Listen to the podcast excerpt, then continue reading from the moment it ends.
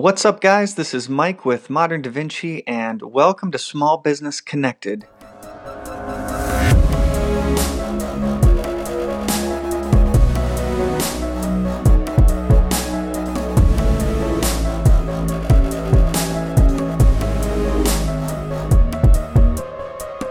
In today's episode, we're going to draw from the insanely popular business book Blue Ocean Strategy to help you create a unique value proposition that gets you out of those bloody competitive waters where you struggle to get business and fight for every dollar, and instead set your business sailing in a wide blue ocean of customers who are ready and willing to pay for the unique products and services you offer.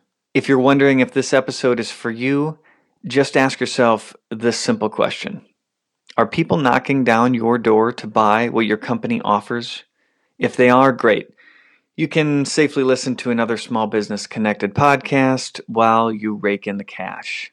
If they're not, however, you may be fighting your competition. Your customers may not understand what is valuable about your offering. You may not be explaining why your products and services are different or unique. And that's what we'll shoot to fix in this podcast. Using a simple methodology outlined in Blue Ocean Strategy, we'll find a set of values that truly differentiates your products and services. We'll also be able to see where you can create new value to make your products and services unique, sought after, and highly desirable. So, without further ado, let's get started. I often hear business referred to as a sports analogy team players, level playing field. We've even done this at Modern Da Vinci with some of our blogs, which I think are quite helpful. And in some cases, it's useful to use a sports analogy to describe business, to describe a business outcome, to describe even a competitive situation. But not for this blue ocean strategy. In the context of competition, business and sports actually have very little to do with each other. Yes, there's hard work. Yes, there's team spirit. Yes, there is always striving to be the best. But sports is a little bit different in that you do truly have or strive for a level playing field. You have rules, you have regulations, there are things that each team needs to be doing, goals that each team has in order to win the game whether that's get more points, land more punches, etc., etc. Business just isn't like that. There really are no rules in the sense of competition. There really is no playing field. There are no penalties. There are no fouls or flags. If you think about a company like Uber, for example, in a sports analogy, Uber would have been given a, a penalty or, or thrown a flag because they were going right up against the taxi business and the taxi business would have stood up and said, hey, you can't play by those rules. In fact, they tried to. But Uber is winning over and over and over again because they're not playing by the rules the taxi companies were playing by. They went off into their own blue ocean. They stopped. They didn't even try to fight a bloody competitive battle. They looked at what their consumers wanted. They created it for them and they did it in their own unique way. And in many ways, it's not competitive with taxi services at all. So there's probably a lot of holes in that description, but I hope you get my point. The point is to stop thinking about business and competition like a sport. To stop thinking that if you're just a little bit better than the next guy, if you're just a little bit faster, if you have a little bit better technique, if you have a little bit of a uh, better feature in your product, that you'll win. Because the playing field is littered with hundreds of thousands of small businesses that have started and failed even though they have better technology, even though they have better techniques, even though they have higher quality. That does not make the difference. It's important, but it doesn't win against the competition. So the question becomes instead of how do I compete? Do I want to compete? Do I want to be in a knife fight with my competition? And I think the answer is no, right? We don't want to be in a bloody battle. We don't want to be constantly striving to, to eke our competition out by a few measly points here and there. We want to win. We want to win without getting into a fight at all. We want customers knocking down our door, asking for our products and services, and not even considering the competition that's out there. Great. So, how do we do that? Well, interestingly enough, the first thing that we have to do is look at our competition because we have to acknowledge that there is a competitive landscape that we're playing in right now. This is all about assessing where we currently stand, and that means you need to ask yourself a few questions. Who are my competitors? What are the features or the factors that we compete on? And what investments are we all making as an industry? What investments do we believe as an industry, as a group of competitors, are important to our customers? These three questions are going to lead to a visualization that Blue Ocean Strategy recommends on our competitive situation. And the reason we do this is to see where the fight is occurring and to see where we can take the fight so that we no longer have to fight. Now, all of this being said, I want you to consider before we do this exercise, just consider everything that you've been doing in the market, everything that your competition has been doing in the market, and really ask yourself in all of these different factors that you compete on, on all these different investments that you're making, are you really better than your competition? And if the answer is yes, and I hope it is, how much better are you? Because typically what I see is the winner, most of the time, is the company that is only 10 or 20% different or better than your company, than the next company out there. They're not orders of magnitude better. They're just 10 or 20% because everybody in the industry is kind of using that same playbook. It's the sports analogy again. They're using the same rule book to define how they do business. They'll pick up a new technique from a comp- from a competitor and they'll implement that technique themselves. They'll make some tweaks to it. They'll make it slightly better. And now they're 10 to 20% better in that area than their competition. But they're not orders of magnitude better. They're just copies of each other. We don't want to do this. We don't want to be in that knife fight. We want to make the knife fight irrelevant. We want exponential, explosive growth, orders of magnitude different than our competition. So let's go back to that set of questions that I asked a moment ago. Who is my competition? What features are we competing on? And what investments are we all making? We want to draw this into a chart. So grab yourself a pencil and paper and let's get started. The first thing you want to do is draw a horizontal line across your paper.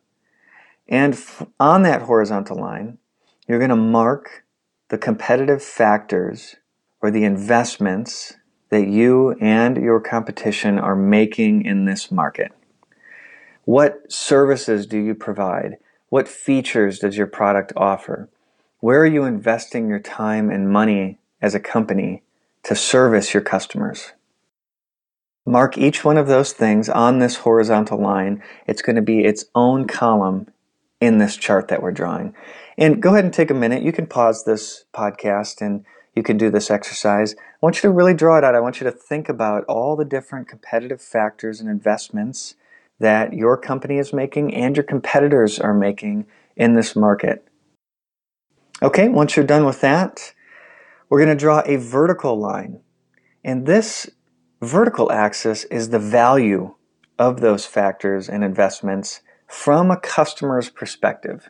Now you can do high, medium, low value. You could do a scale of 1 to 10. Uh, go ahead and, and take a minute, pause, and do this exercise. I'm just going to, for the purposes of this exercise, keep it real simple. And we're going to say the value to our customer is either high, medium, or low. And when I say high value, I mean from the customer's perspective. A high value factor or feature or service or investment that you're making is got to be from your customer's perspective. They perceive that as a high value. Either it's a free service that you provide that would be a very high value to your customer, or it's a very low cost feature that you've added to your product, that would be high value to your customer. A low value to your customer would be something that's expensive or doesn't gain them much or maybe is a hindrance to your customer in some way, shape, or form. Again, you're doing this for your competitors and from your customer's perspective. So, along the horizontal axis, you have all of the factors and investments that you and your competition are making. Along the vertical axis, you have the value to your customer of each of these factors and investments. And I want you to pause this podcast again and take a moment to fill out this chart. In other words, for each one of those competitors, competitive factors or investments that you have listed on the horizontal axis, I want you to grade yourself and your competition along the vertical axis. Is the value for each one of these factors or investments, is the value that you're providing to your customer high, medium, or low? Go ahead and take a minute mark that down. Don't forget to do your competition too. You're not only doing yourself, you're doing your competition so that you can see where you are both fighting over the same factors, features, investments, etc. Okay, you should be done with this, and when you are, this will be a very interesting chart for you, a very helpful chart, hopefully. You'll see immediately where your so called knife fight is happening, where you're competing with your competition, where you guys are really battling it out in the minds of your customer. You're going to see in some areas where the value that you provide to your customer is lower than the competition. You're going to see areas where you are higher than the competition. You're going to see areas where you're both the same. And if you've done this accurately, if you've done this truthfully, you have taken a really big step towards understanding exactly what you need to do to get out of that competitive fight. And that's what we're going to do in these next steps here. So, with your chart filled out, we're going to add a couple of other factors to this. In fact, for each one of the factors or investments that you've listed across the horizontal axis and that you've charted the value for, we're going to mark it in one of four ways. And again, once I've described this, you can pause and do this exercise on your own. Take as much time as you need. We're going to mark each one of these factors as something that you should invest more in or raise, something that you should invest less in or lower, something that you should eliminate completely, or something that you should create. Okay? So those are the four things. And for each one of those factors along the horizontal axis, where you've charted the value for the customer, mark it, raise, lower, eliminate, or create. So, for example, if there's a feature in a product that you have that you really haven't invested a lot of time in, but you see that your competition is outdoing you and in the minds of your customer, that's a really important feature to have. You might want to mark that raise. If on the flip side, you're spending a lot of time or a lot of money or both working on features that really don't matter uh, or maybe you're so far above your competition that you could you could afford to spend a little less time on those features you could mark it lower. Maybe there's some features that you don't need to compete on right? Once you've visualized this competitive chart you really don't feel like it's an important feature anymore so you could eliminate it just mark it eliminate or maybe there's some factors or investments that you marked on the horizontal axis that you don't have any play in whatsoever. Your competition does, but you don't. And maybe that's something you should create. And I want you to take it even one step further. Ask yourself, is there a factor or investment that you could make? Some new thing, some new feature, some new service that you could provide that you could add to the horizontal axis that if you created it would be of high value in your customers' minds.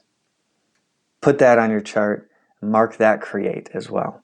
Go ahead and take a minute to do this exercise and then just come back when you're done. Okay, so hopefully you've gone through that and let's just recap what you've created so far. On the horizontal axis of this chart, you have a list of all of the factors and investments that you and your competition are making in this market. On the vertical axis, you have charted the value that each one of these factors or investments provide to your customer. And you've charted that for yourself and for your competitors. And so you can see kind of where the fight is occurring. But not now, even more than that, you've gone and you've marked each one of those factors with a raise, lower, eliminate, or create so that you can truly see what you need to do, where you need to go in order to get out of the bloody competitive war and into the blue ocean.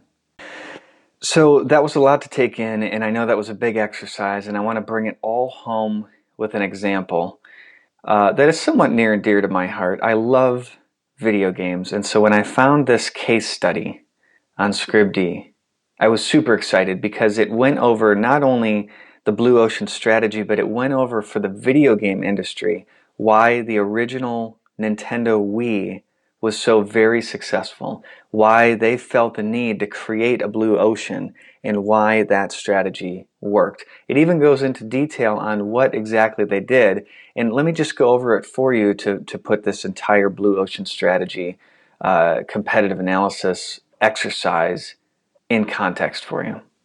So the Wii was fighting, of course, against the PlayStation 3 and the Xbox 360 both of those devices were fighting over next generation graphics, high quality sound output, all of these very futuristic, very expensive, high performance features of their system. And so when Nintendo charted out exactly where they needed to go, they took a look at all of these different factors. They took a look at DVD and HD DVD integration. Do you remember the HD DVD players? Yeah, I bought one of those and lost out big time to Blu ray. They looked at processor quality and graphics. They looked at third party game titles. They looked at hardware accessories, uh, social, uh, gaming, family and friends, fitness, sports, backwards compatibility with old game consoles. They looked at wireless controllers. They looked at price. They looked at motion controllers. And they put all of this, these were all of the factors that they charted on their horizontal axis.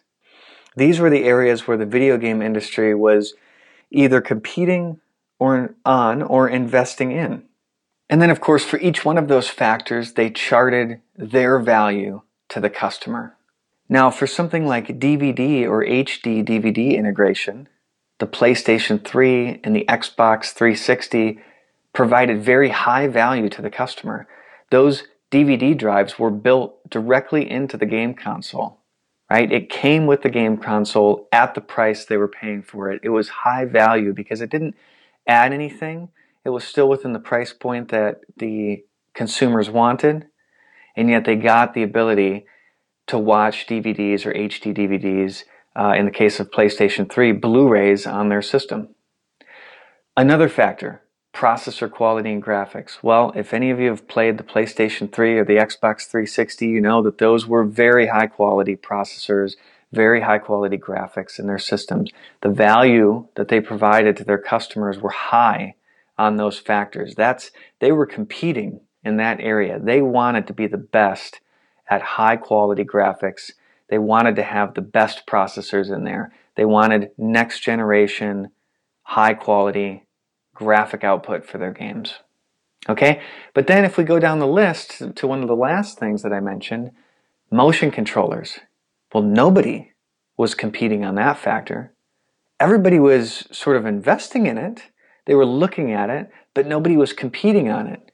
All of the controllers were the standard handheld controllers. There was no motion sensitivity about it at all.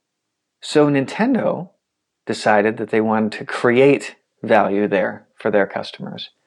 Another area was character customization.